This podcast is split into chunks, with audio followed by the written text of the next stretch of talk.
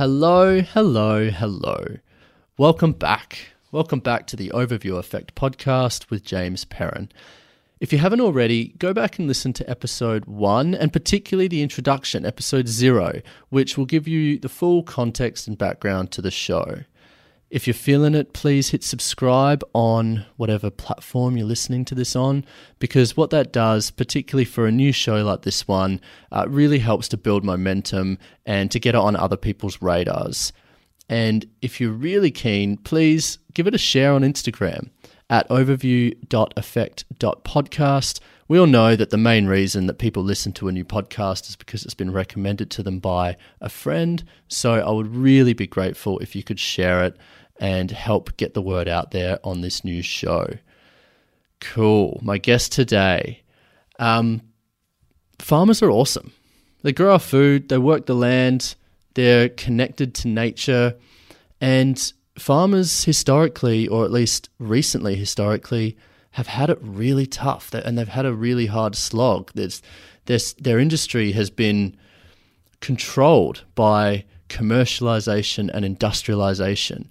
And it really feels like there's this groundswell amongst the world now moving back helping our farmers to move, move back towards regenerative agriculture and a way of working with the land and using the land rather than trying to fight nature all the time. And my guest today is someone who is at the absolute forefront of this change. He is kind of the face of regenerative farming in Australia. He's a real advocate for it. He's a Landcare ambassador He's a past Bob Hawke Landcare Award winner, and he's someone who tells this amazing story of how he transitioned the land from taking what he could from the soils to one of giving to the land and working synergistically with it. He has his own podcast called The Regenerative Journey, where he speaks with other farmers and advocates of regenerative agriculture, sharing their stories.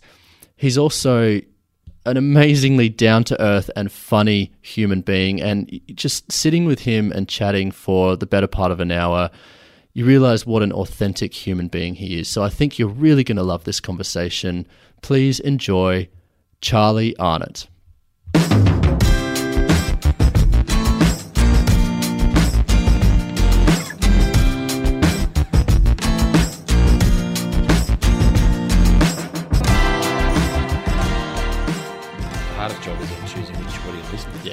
yeah, finding the, the, I guess the free time uninterrupted for an hour mm. or three hours if it's Joe Rogan.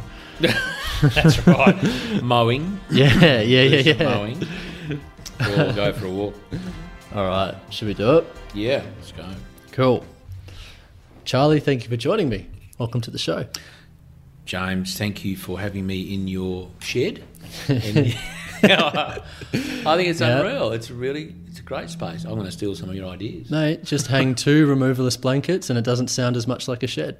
It, we could be. We, it could probably sounds like we're sitting in a very fancy, expensive studio set up somewhere.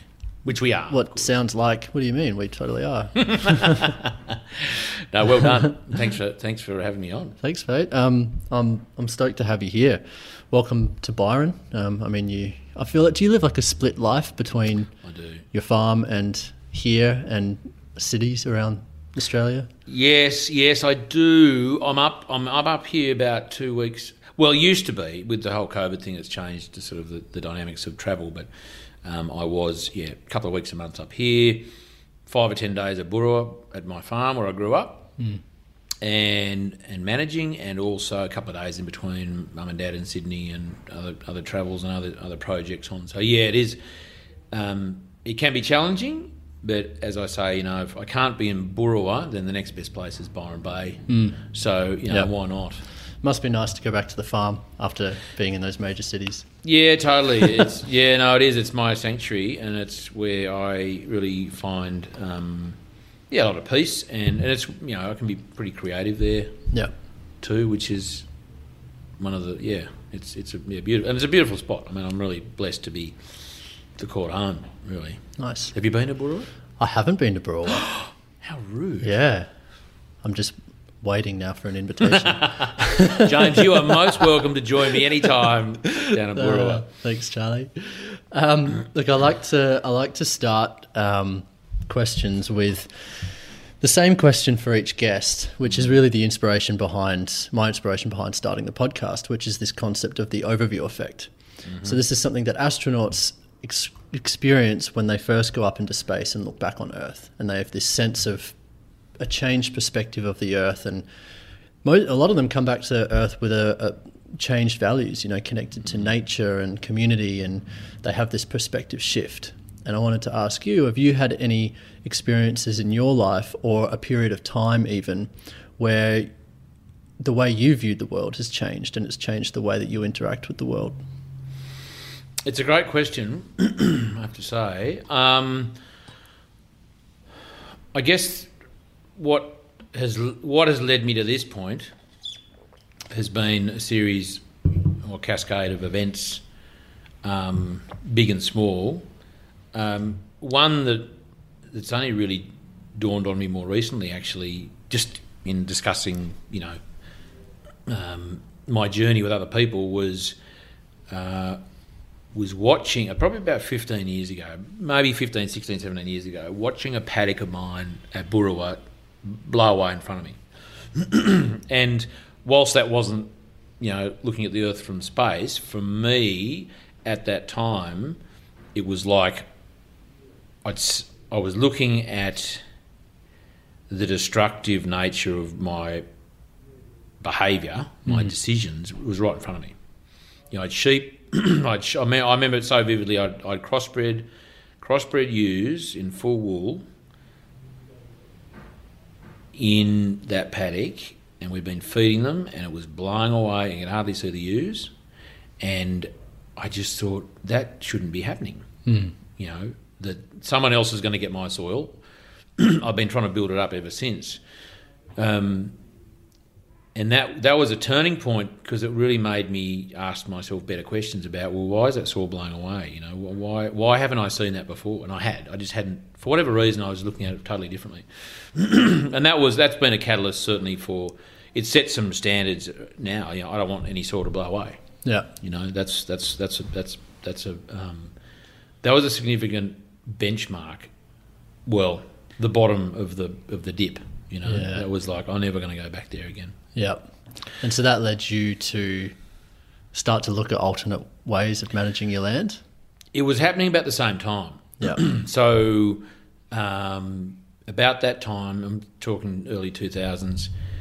There, we the millennial drought was just sort of kicking off. It was sort of dragged on for some years, on and off. Um, so there was some pressure on the business and on me because the seasons weren't going our way.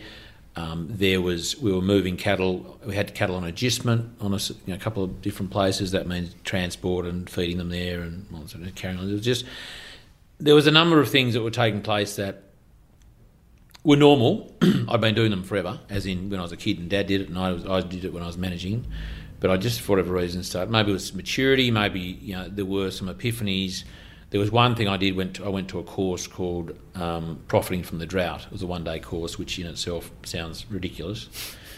But I, that's what that's why I went. I went. Oh, this has got to be something. Something. Hopefully, something in this. And I went, and it really was probably the first time that um, I was asked questions that I hadn't been asked before by the facilitator, and they were. One of them was, "Are you happy?" And I said, "Oh, I'm not not unha- unhappy." Um, which is you know pretty piss poor answer. Mm. And then I was just encouraged to ask myself much better questions about what, what, what was I doing. You know, case in point, why is that soil blowing off my paddock? Why why am I okay for that to happen? What have I done that's led led things to that point? So that was so there was a series of things that that, that happened um, that that I couldn't ignore, and I couldn't. You, can't unsee and you can't unhear, you know. And, and the more I read, the more I spoke with other people who were shining examples of what I thought sort of farming I'd want to do. You know, I felt much more comfortable heading, heading into that that direction. Back to your your question though, James, um, about the you know standing back and looking at something from afar. in 2006, some mates and I walked the Kokoda um, track.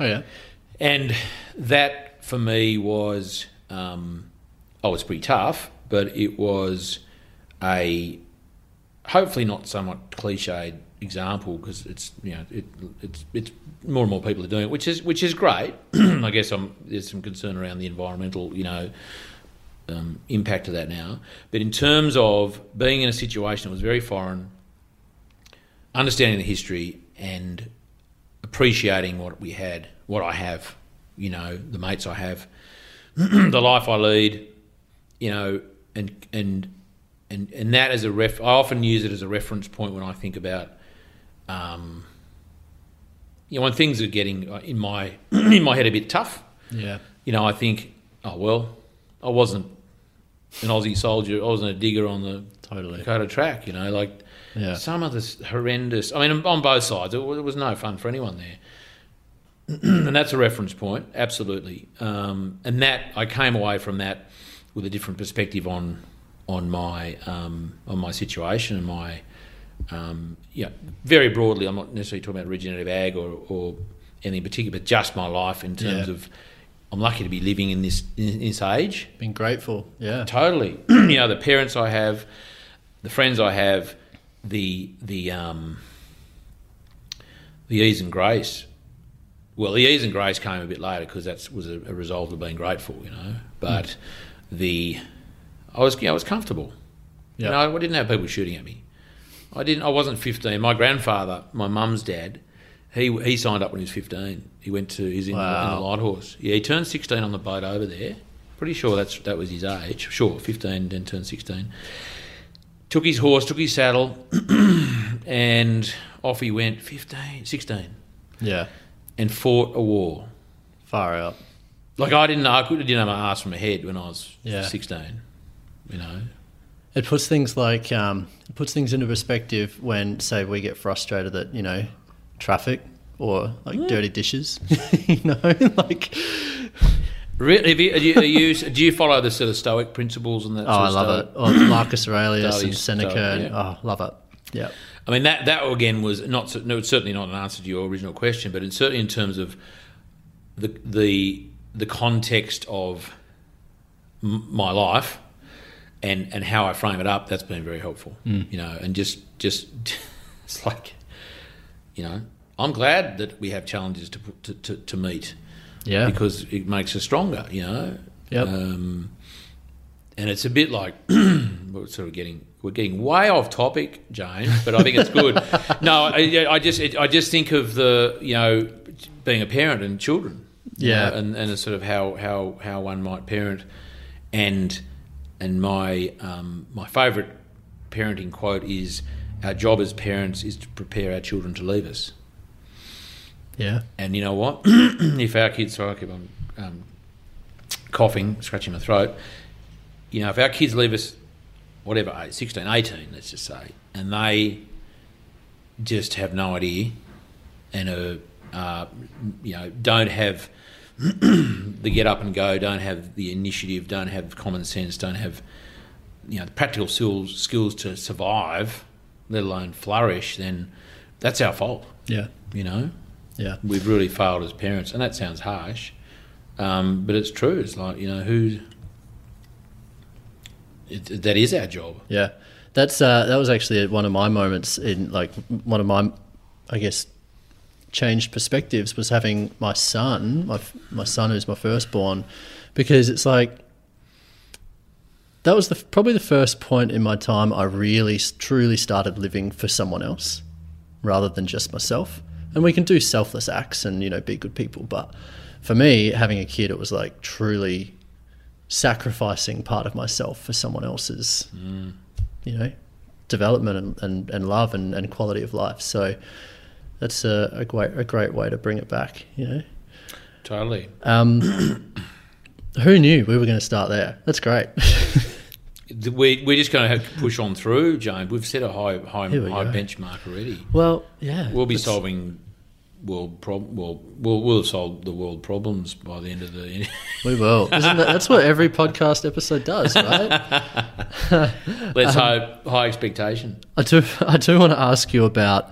Um, I mean, your your story is really well told, Um, so instead of, I guess, retracing your story as much, I'd like to ask you a bit about your perspectives on um, industrial agriculture and then regenerative agriculture, mm-hmm. and maybe just start with your view on some someone who grew up around and, and even uh, practicing conventional quote industrial agriculture. What are the impacts of that? How did how do you see what are the the how has that shaped our world? Um, that's a whole podcast series there, James, really. Um, well, it had a big impact on me, um, and that's, I guess, why I stepped away from it. But up to a certain point, that's all I knew. So, growing up on a farm, conventional practices, lots of chemical input, lots of output, lot lot of prescriptive farming.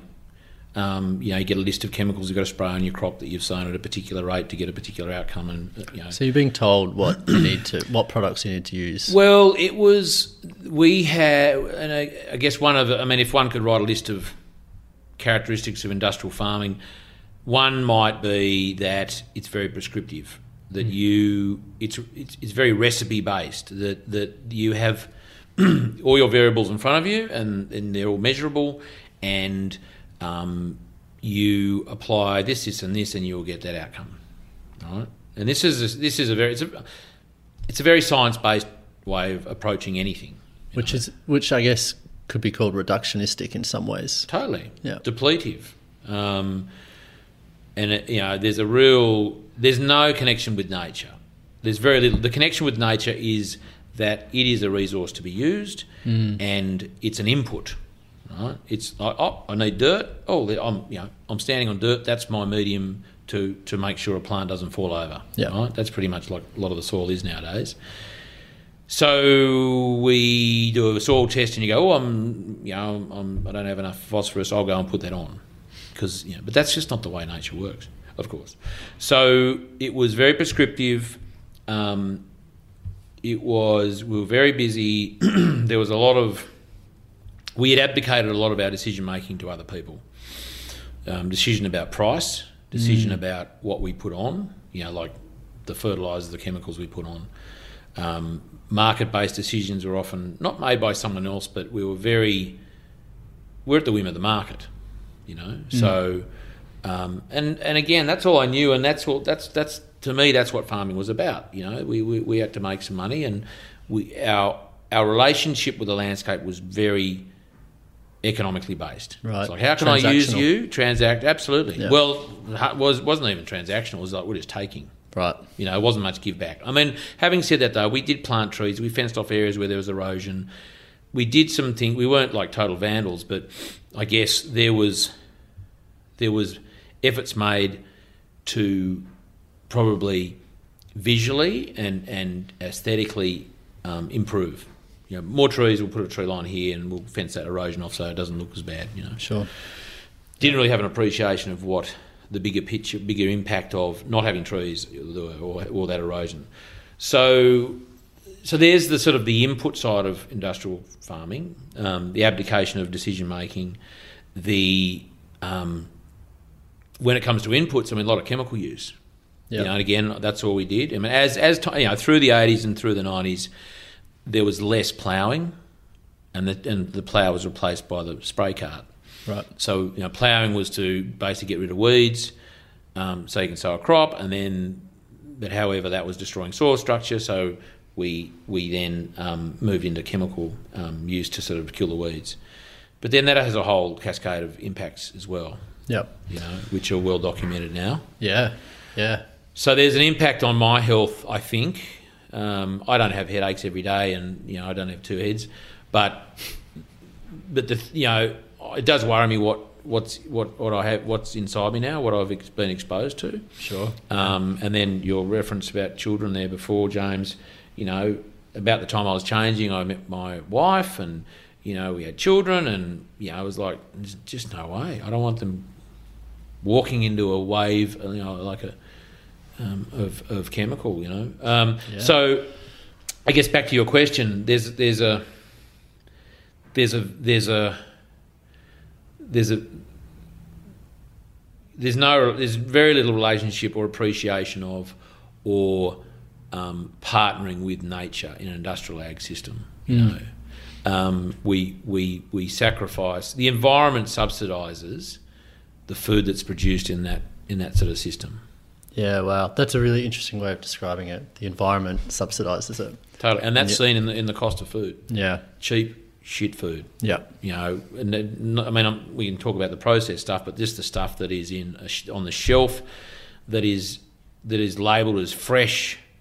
It's like, yeah, it's fresh because it's not, you know, rotten. Mm. But you know, let's go and do a nutrient analysis of it. Let's go and Yeah. test how much chemicals on it. Yeah. Man, you know, I did not. There's no way I would have made a loaf of bread out of the wheat that I used to sell. Wow. We used to kill our own animal, you know, like lambs and, and, and cattle. And I didn't. I wasn't thinking about that. You know, we used to backline them and drench them. There would have been chemical residue. Yeah, we Yeah. don't. You know, there's withholding periods and all the all the, the rules and regulations. But you know, I, I wouldn't eat meat now that I'd know had been um, had been backlined or anything. Wow. I just wouldn't do it.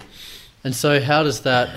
You've painted that picture really well. And so, how does that contrast to regenerative agriculture? Because we hear the word regenerative agriculture a lot, and I think people largely understand what it means, but uh, maybe some people's perspectives of it can be quite broad. So, what is what is what does that mean to you? Well, it's a good point. I mean, it, it, I try and lead, sort of keep it fairly, fairly broad, which is reflective of its very non-prescriptive nature. um, just to take it back a step, we're not certified organic or biodynamic. We use those principles. Yep. For me, certification is a, way of, you know, it's an auditing system to make sure you identify what you're not doing. I'm not spraying chemical. Yeah. And so when you know, and, and uh, you know, I hear a lot about people going, "Oh, we've got to make sure that there's a definition, agreed definition of regenerative ag because we don't want it bastardised and we don't want charlatans coming in and pretending it is when it isn't." It's like, well, the only way you're going to do that is set up a certification scheme, and the only certifica- certifi- certification scheme that will be of any value is one that tests the quality of the food produced, because the current ones don't. So, I guess that may be a definition of regenerative ag is is food that is is um, produced in that system is is clean. When I say clean, is like you know lack of chemicals, no chemicals, ideally, and is nutritious and and and of value to us. You know, from a um, e- eating point of view. So that's the end result of things like partnering with nature. And I want to say that, you know, I now consider as a sort of reference to, well, as a um, uh, comparison to what we used to do, th- nature is our most valuable business partner because we because it is. You know, it's the most present, the most um, the most ever, you know, everlasting, the most the most influential, the most powerful thing that's in our business. Yeah. All right, and and a lot of the time we used to spend focusing on it, but the parts of it that were out, of- out of our control. You know, I hope it's going to rain. I hope my paddocks don't blow away. You know, because of the wind and whatever. You know. Now we sort of we well we we don't sort of we do we consider it a really valuable business partner. And you know in any business your partners they give and they take and they there's con- contribution and there's there's understanding and there's respect. Yeah. you know and, and we now have that for nature. It sounds like, I mean, you described before, I guess industrial agriculture was very take, take, take, take, whereas um, regenerative agriculture is is more of a mindset of understanding that you're part of the system and there's there's give and take, and it's not just a one way transaction. Would that be a fair way of describing it? Yeah, it's you know we have well one has an abundance mindset that it's not all about taking. There's there you have there is some give back and there's there's leave some fat on it sort of stuff. You know, it's not all about what what I get out what I can get out of this transaction or this this creation or this production. Um, you know, the nature by its very nature is always trying to move to a more diverse situation. there's lots of things going on in, in when it's trying to do that, and and you know we we con, industrial ag tries to simplify by taking bits out, like taking weeds out of a crop, by having just one species that roams around a farm, by you know, killing all the in, you know, insects because they're they're a pest and they're Yeah. you know like we try and reduce it back to your phrase, a reductionist mindset. Absolutely. So we're in, a, in an abundance mindset, and we appreciate that it's that abundance and the diversity that nature is trying to move towards is our best friend, because you know nature will even with us turning up in this country all those years ago with our sheep and our cattle and our all the tools we had and you know our sort of destructive mindset. nature is very forgiving to a point, um, and it will heal itself. We just got to open the way for that to happen by stepping out of these systems and by letting it diversify. And that's not that's a wonderful thing, just in, in, in one sense, James. You know, a more diverse pasture, right? Which is what, what this landscape was full of, you know, through the grazing of kangaroos and megafauna and God mm. knows what else. It provides a wonderful diet like us. If we if we just turned up to the buffet and all there was was that bloody yellow rice, you know, that stuff Yeah. that's always left at the end, and the sultanas. Yeah. like man, that, we get sick of that quick smart. Oh, most people don't even touch it. No, that's why that's why it's still there. It's like a monocrop. It's like putting sheep into Yes. a paddock and it's all oats. You know, it's, Yeah. it's a crop. Yeah. Yeah. They go around the outside first and they eat that and then they go, oh, God, I better eat this yellow rice. but if you turn up to a buffet and there's a whole lot of good stuff, you get a bit of this, bit of that, Yes. and you enjoy your meal a lot more. It's the same as sheep and cattle or pigs or anything grazing in that situation, whether it's a native or not, um, or domesticated. You know, they require a diverse diet to remain healthy. And, and, you know, by us stepping away from, you know, changing the way we manage our pasture, for instance, we don't worry about the weeds and try and spray them out. And we graze in a particular way that encourages perennial species to come back into the landscape, which is pretty much what most of the landscape was. Then we're, we're creating reasonably easily, because nature's doing it for us, a diverse pasture, a diverse diet. Yep. And that, that, and that and anything grazing that, whether it's a you know a kangaroo or a cow, is going to be healthier for, for, for that that being its diet. Hmm. Yeah. I want to say something potentially controversial. What most people would, what most people would say is controversial. I love controversy. Yeah, well, let's go there. Um, well, that is that you're a you're a farmer and a, hmm. a, a livestock farmer, hmm. and I'm a vegan, right? And social media um, advocates want us to hate each other. Mm. They were- they were like there's there, there's all this divisiveness mm. out there, mm. right? That but between I'm in this group and you're in that group and we have opposing views. But what I think is really interesting is that if you actually look on a deeper level, you and I are saying the same thing, which is there's a problem with our food system. totally. And and I think the pitfalls of what I've come to realize as a, a as a vegan is that um, the pitfalls of the vegan argument, or some some of the pitfalls of what some vegans believe, is that um, con- concentrated livestocks and concentrated feedlots are awful, which is valid. So I don't want to take part in that, which is fine. But then here's an alternative processed product, right? Like a fake meat or something like that. Yeah, yeah, yeah, yeah. And so I'm gonna. We should do that because they, if the the numbers by which we're measuring it uses less land, uses less water, and has less X Y Z. But the thing that I've come to realize is that that system is just substituting one problem with another. It's just substituting it with um, monocrop, as you were talking about, or GM soy. Like friends don't eat, let friends eat the Impossible Burger. You know, because it's. you know, yeah, you don't know what's in it. um, and and it's just if the problem is a disconnection from kind of nature and the natural cycles in our food system, then going to something that's a highly engineered, highly over over processed food is a further disconnection, or it's just another substitution of that.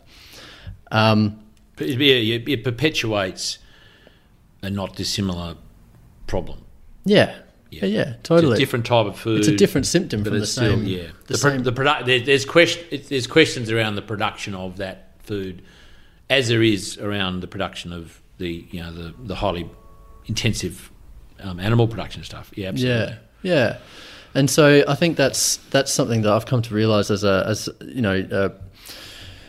People are trying to find the silver bullet. You know, mm. like if we could just all switch to this, then it would solve every problem in the world. Totally. Whereas for me, something that really resonates with me that you talk about is um, it's it's working on. I think you've called it the paddock between your ears, mm. right? And changing your mindset shift and working mm. with nature, and that's really what you and, and regenerative agriculture and your kind of allies are trying to promote. Would you agree with that? I would agree with everything you say, absolutely, and I and I thank you for bringing it up because it's it's um it's really important. Yeah. yeah. We have this conversation that this conversation is had between, um, and it's not, and it doesn't have to be this or that. It can be, it can. It's, you know, I always like saying, you know, it's not this or that. It's and. You know, Well, well, nothing nothing is ever this and that. No, that's right. Like, for us to believe that I'm right and you're wrong, and I believe this and you believe that, I think is is just perpetuating division. Um, you know, I, I think that. Um, but when I do look at livestock production, one thing I'm mindful of is well, at the current rates of consumption of meat products around the world, sh- that that to me seems unsustainable yeah, just the amount of it that we as humans are consuming. And even if we transition to farming practices that are totally regenerative and in cycles with nature, I don't even know if we could feed the world on our current levels of meat production and consumption. Like, what, what are your thoughts on that? It's a good question. I, I, I don't know. I don't have the stats in front of me, but I, I do believe that putting aside the sort of the, the practices within the regenerative ag sort of framework that that it can feed the world. It has the possi- it, It's possible to feed the world. Not tomorrow. We can't just go "Oh, turn all that off and do it tomorrow. That's that's that would be a, a really worthy goal, and I think it's achievable over some period of time, whatever whatever period of time that is. So, um, I I agree that um, it's the way it's the way forward within the context of regenerative ag.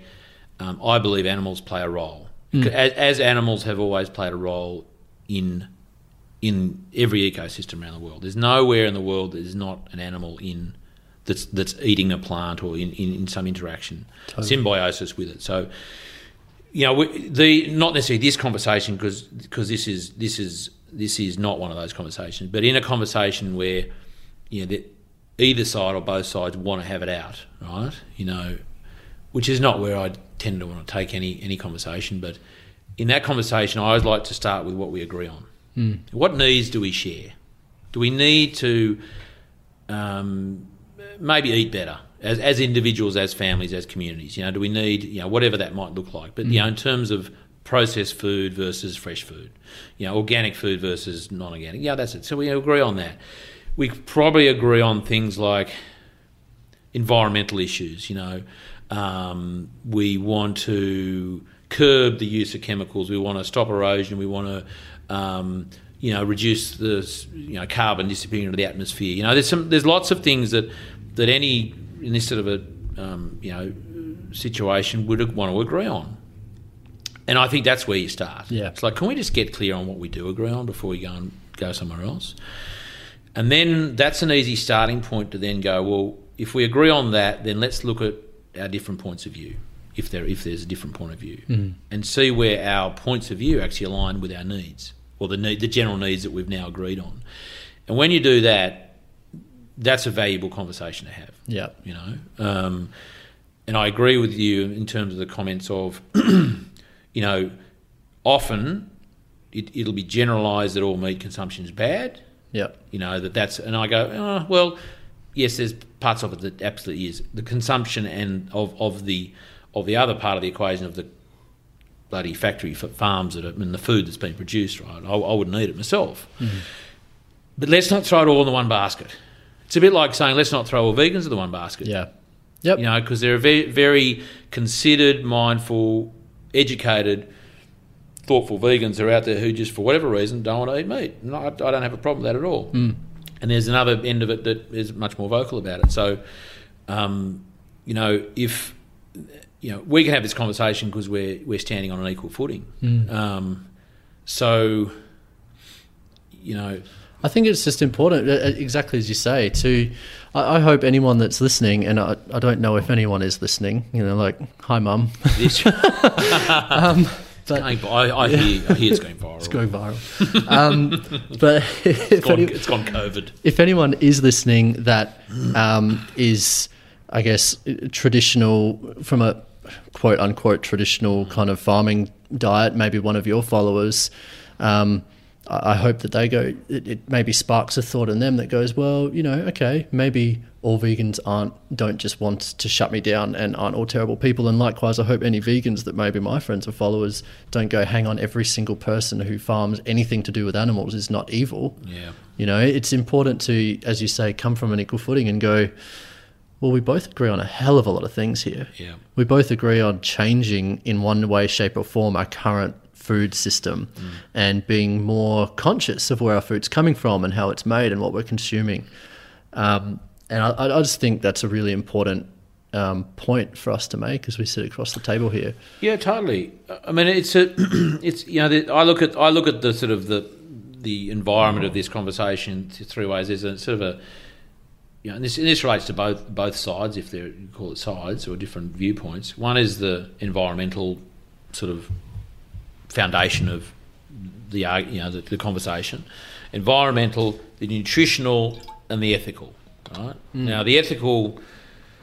That's a tough one because it's very subjective. Sure, that's person person's opinion. Yeah. And you're not going to, no, no one's going to say, you know, oh, thank you for changing my mind about that, you know, after a half hour conversation. It's just not going to happen. Yeah. And that's fine. You just don't bother going there. And the environmental and the nutritional, um, there's lots of science around that. This is reasonably objective. So if one wants to bash through that, they can as well, which is which is great.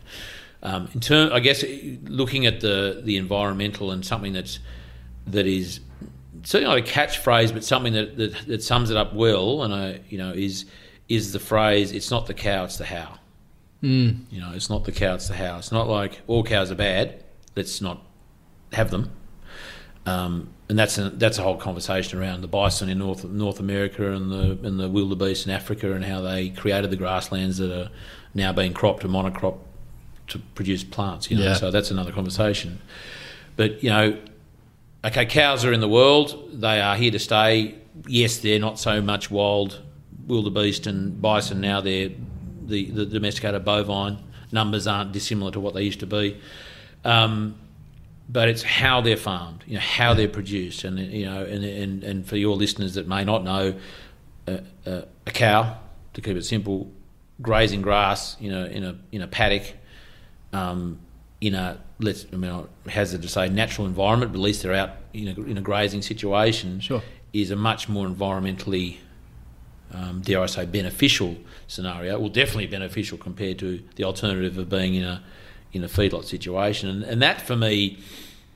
You know, if that's all I get to put on the table about this with someone who doesn't agree with me, that's all. That's fine because for me, that's a pretty, again, you know, reasonably science-based, objective way of just saying, you know what, I agree with you. Yeah. Factory farm animals is not what nothing I want to have anything to do with. Yeah. You know? I think, and I think, like, if we were to try to boil it down, it's for me, it, it comes back to um, eat locally, eat whole foods, right? Don't eat anything your grandma wouldn't recognize as food, Yeah, totally. and eat a diversity of it. And it's like if you do that, That's gonna that that expression's going to have to be great grandmother soon because Yeah. we're getting further away from that. Yeah. true.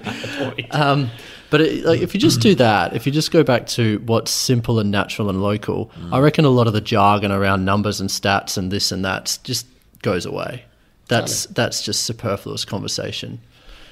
Yeah, I agree, and and you know, it sort of it goes a bit to our conversation earlier around what have been offline about you know local food systems and and you know how this whole COVID thing has changed, you know, people's um, people's viewpoint. You know, like how they're getting how they're sourcing their food, mm. where are they sourcing it from. The, the you know the, a system based on highly processed food or or food that's travelled a long way, uh, you know, highly packaged, whatever. There's so many points at which it can break down, yeah, um, and it has. yeah, Um, That was, that was one of the great things that I saw out of the, the lockdown. I mean, it's weird to say that, but um, like seedlings and seeds were just, you couldn't get them Mm. because everyone was just planting their own food because they were becoming mindful of where it was coming from. I'm not sure if it was mindful or just sheer panic. yeah, true. Yeah. Force them to be mindful. Do you reckon people were growing trees to produce toilet paper and in a few years' time? were that's just going, genius. Oh my god! they were in there for the long haul. Yeah, you're, you're steps ahead, Charlie. That's it. Pretty rough. Pretty rough toilet paper at that. Um, one thing I'd like to understand from you is what can so what can people do? Like what what are some steps that people can take as individuals to I guess be more in touch with their be more conscious of their where their food's coming from and how it's being produced and in a way that it'll have benefits for our environment. Good question. Um, the simple answer is ask better questions. Ask better questions of all through the all through the, the system, whether that's um, you know going to well, dare I say supermarket, going to the, wherever you're buying your food. You know the guy at the at the at the um, at the farmers market. Ask him does he did he grow this? You know, um, ask your butcher where the meat's from. You know, is it grass fed? Um, ask the waiter in the restaurant, is this grass fed? You know, I say I go in a restaurant and there's you know, beef on the menu, and I ask the waiter, is it grain or grass fed? And, and it's funny. It's funny sometimes they go, oh, of course it's grain fed, sir, because you know they think that's hmm. the cool groovy thing. And I say, oh, that's a pity. I'll, ha- I'll have the fish then. Hmm. You know, they don't know what to do, or half the time they don't know.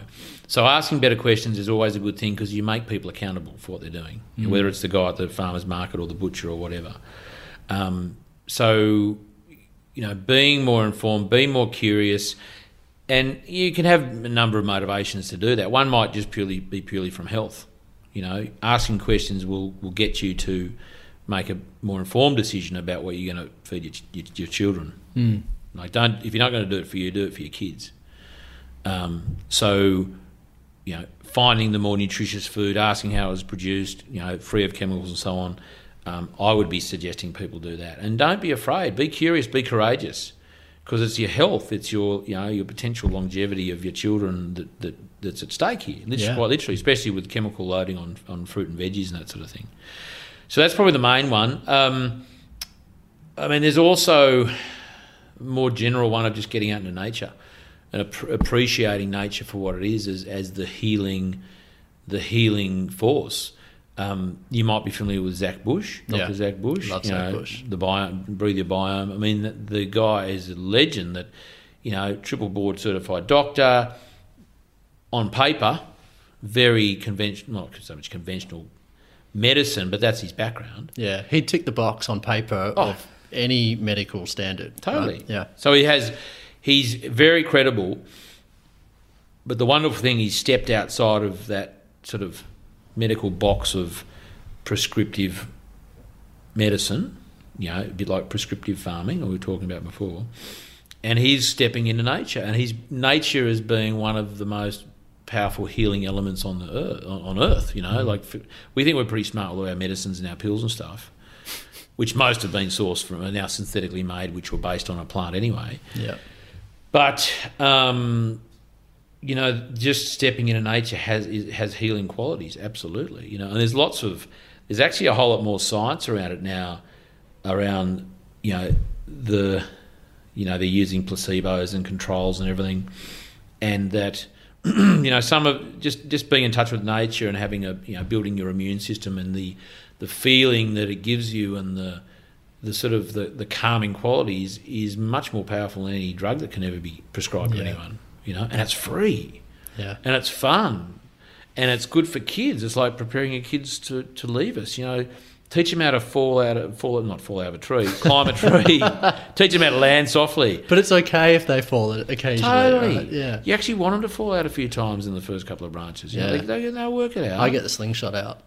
just ping them off. Just to, just to keep them You're on like his toes. you're like like sawing branches halfway through, so they get on there and it snaps Yeah. off. Good. I think I'll, I'll use that one. Um, getting Yeah. out there, be, being barefoot, do your grounding.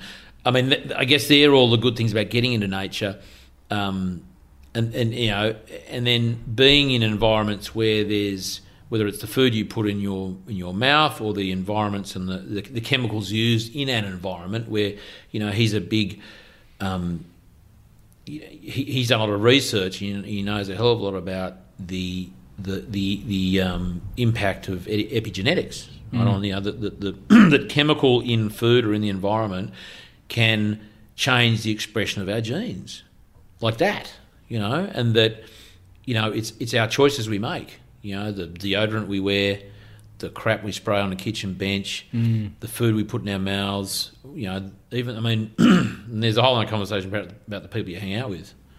You know, I mean, the toxic people in the world yeah. that you know, yeah, that that are. Uh, there's a there's a fellow I have to reference called Dr. Patrick MacManaway, and um, if you have show notes, put him in there. He's a he's such a lovely guy, and he does a lot of work around the world and, and especially here in Australia with farmers about subtle energy. Okay, so a lot of the energies we can't see, we can't feel, or some can feel, but they're very um, present and they're very powerful. And he um, teaches people how to tap into them in a positive way and how to um, nullify them as well. Mm-hmm. Uh, he's done some work with me um, around in Byron Bay area, and um, one of the great things he said was many, many. One of the many things he said is we're talking about food, and and um, he said, uh, um, you know, someone said, "Oh, what's you know."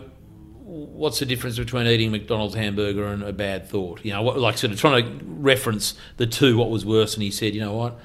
Give me a McDonald's hamburger every day. Wow. Negative thoughts, persistent negative thoughts, and someone is far, far, far more detrimental to your body, your spirit, your mind, your health yes. than an occasional McDonald's hamburger. I'm not suggesting we all go and go, oh, phew, I'll go and eat burgers now. but he makes the point that if we yeah. if we're if we're in a sort of a, this sort of feedback loop loop of negativity, whether it's internal or external mm. or both, it, it literally can kill us. Wow. Or we kill ourselves. Yeah. That's powerful. And it's, I guess that comes back to stress as well. You know, if you're stressing about every single thing in the world or every single decision, then that's going to have an impact. Like stress, we know stress raises heart disease and migraines and all sorts of things, and God knows what el- what else it does to our bodies. Mm. And that's that's playing on that. You know, negative thoughts and stressing and negative people and divisiveness. Coming back to divisiveness yeah. is just fueling all of that. And there's you know there's sort of um, hatred. You know there's, there's sort of it is it's a big conversation about you know what that is for, to harbour hatred for someone. Mm. You know, or I mean, you know, that great great quote or expression. You know, you forgive someone not for their sake but for your own.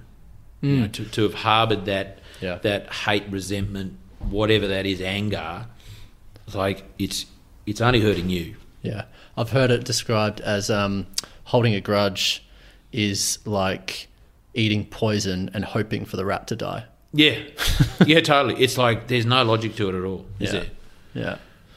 Charlie, I knew when I invited you and it would be an amazing conversation, and I knew that we'd talk about regenerative agriculture.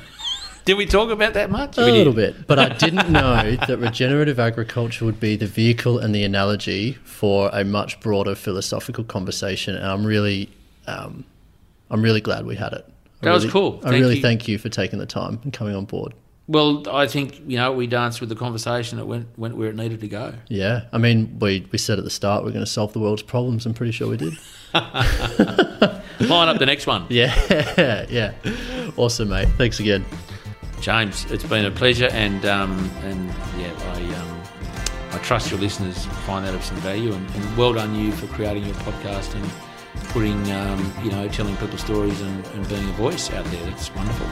Pleasure, mate. My mum and dad will be happy to hear it. I'm sure they will. Uh, thanks, mate. That was great. There we go. That was great. What did you think? It was great. I love, I love that. I love this. That's